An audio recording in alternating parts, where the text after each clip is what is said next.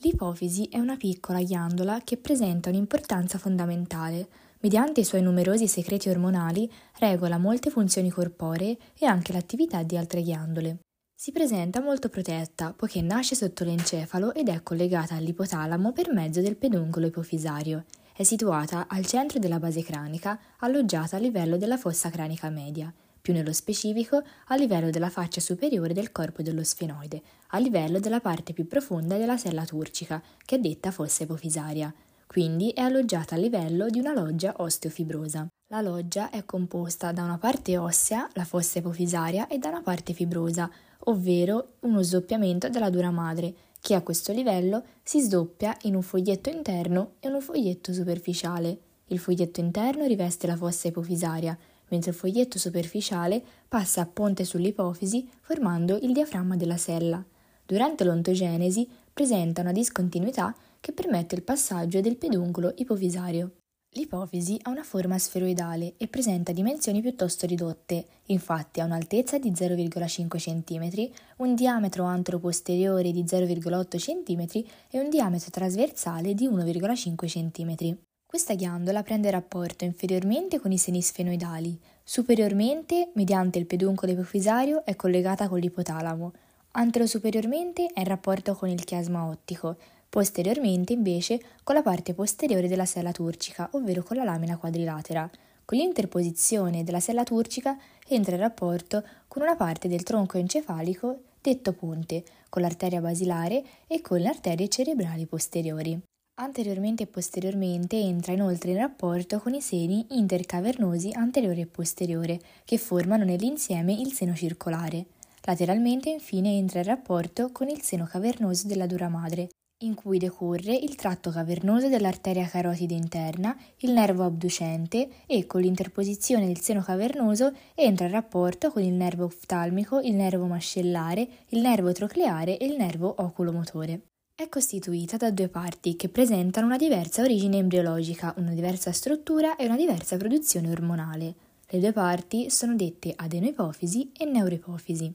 L'adenoipofisi è di origine ectodermica e si forma da un diverticolo ectodermico della volta dello stomodeo, che presenta una piccola cavità, detta tasca di Ratke, che si sviluppa verso l'alto, circondata dal mesoderma che formerà il corpo dello sfenoide. La tasca di Ratke presenta al suo interno una piccola cavità, che darà origine alla fessura ipofisaria. Solitamente si stacca dalla sua origine, ma in alcuni casi rimane a livello della volta della faringe un residuo ghiandolare, detto ipofisi faringea, privo di funzione secernente. L'adenoipofisi è ulteriormente suddivisa in tre parti. Dal basso verso l'alto sono la parte distale, la parte intermedia e la parte tuberale.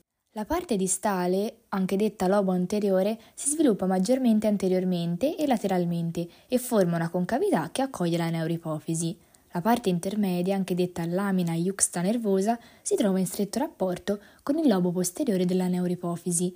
Infine, la parte tuberale costituisce buona parte del peduncolo ipofisario e in alto si continua nel tuber cinereum dell'ipotalamo. Tra la parte distale e la parte intermedia, dopo la nascita è presente un residuo ontogenetico che è detto fessura ipofisaria, che poi scompare poiché è occupata da cisti colloidali. La neuroipofisi invece ha origine da un'evaginazione discendente del pavimento del diencefalo, quindi ha origine neuroectodermica. Questa invaginazione è circondata anteriormente e lateralmente dall'adenoipofisi e rimarrà collegata al diencefalo per mezzo del peduncolo ipofisario. Anch'essa è suddivisa in tre parti, dal basso verso l'alto, il processo infundibolare, il peduncolo infundibolare e l'eminenza mediana. Il processo infundibolare è detto anche il lobo posteriore. Il peduncolo infundibolare, anche detto infundibolo, entra nella costituzione del peduncolo ipofisario, mentre l'eminenza mediana è l'apertura superiore dell'infundibolo, che si continua nel pavimento dell'ipotalamo. La neuroipofisi è vascolarizzata dalle arterie ipofisarie inferiori, rami del tratto cavernoso dell'arteria carotide interna. Quando queste raggiungono il lobo posteriore, danno vita a un ramo anteriore e a un ramo posteriore, che abbracciano il lobo posteriore anastomizzandosi. Da questi vasi poi si staccano rami secondari che formano un'estesa capillarizzazione arterovenosa che si risolve in vene ipofisarie efferenti, tributarie del seno cavernoso. L'adenoipofisi invece è vascolarizzata da quattro arterie ipofisarie superiori, rami del tratto sopracavernoso dell'arteria carotide interna.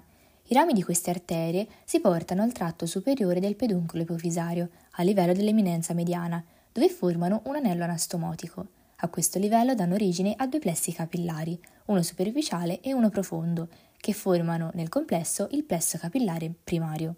Dal plesso capillare primario si originano le venule lunghe, perché percorrono tutto il peduncolo ipofisario. Le venule lunghe, insieme alle venule brevi che si formano alla base del peduncolo ipofisario, si portano a livello del lobo anteriore, dove formano una rete mirabile venosa, detta plesso capillare secondario, da cui si staccano vene ipofisarie efferenti, tributarie dei seni cavernosi. La rete mirabile venosa viene anche detta sistema portale ipotalamo-ipofisario. L'ipofisi è una ghiandola a cordoni, quindi è un organo pieno che presenta una capsula fibrosa di rivestimento, uno stroma e un parenchima. Il parenchima è appunto formato da cordoni cellulari strettamente associati alle fibre stromali e capillari sinusoidali, che presentano un calibro ampio e irregolare che, dove può, si slarga a formare dei seni. Vediamo nel dettaglio la struttura microscopica della neuripofisi, in cui osserviamo tre parti, la componente vascolare, la componente stromale e la componente nervosa parenchimatosa.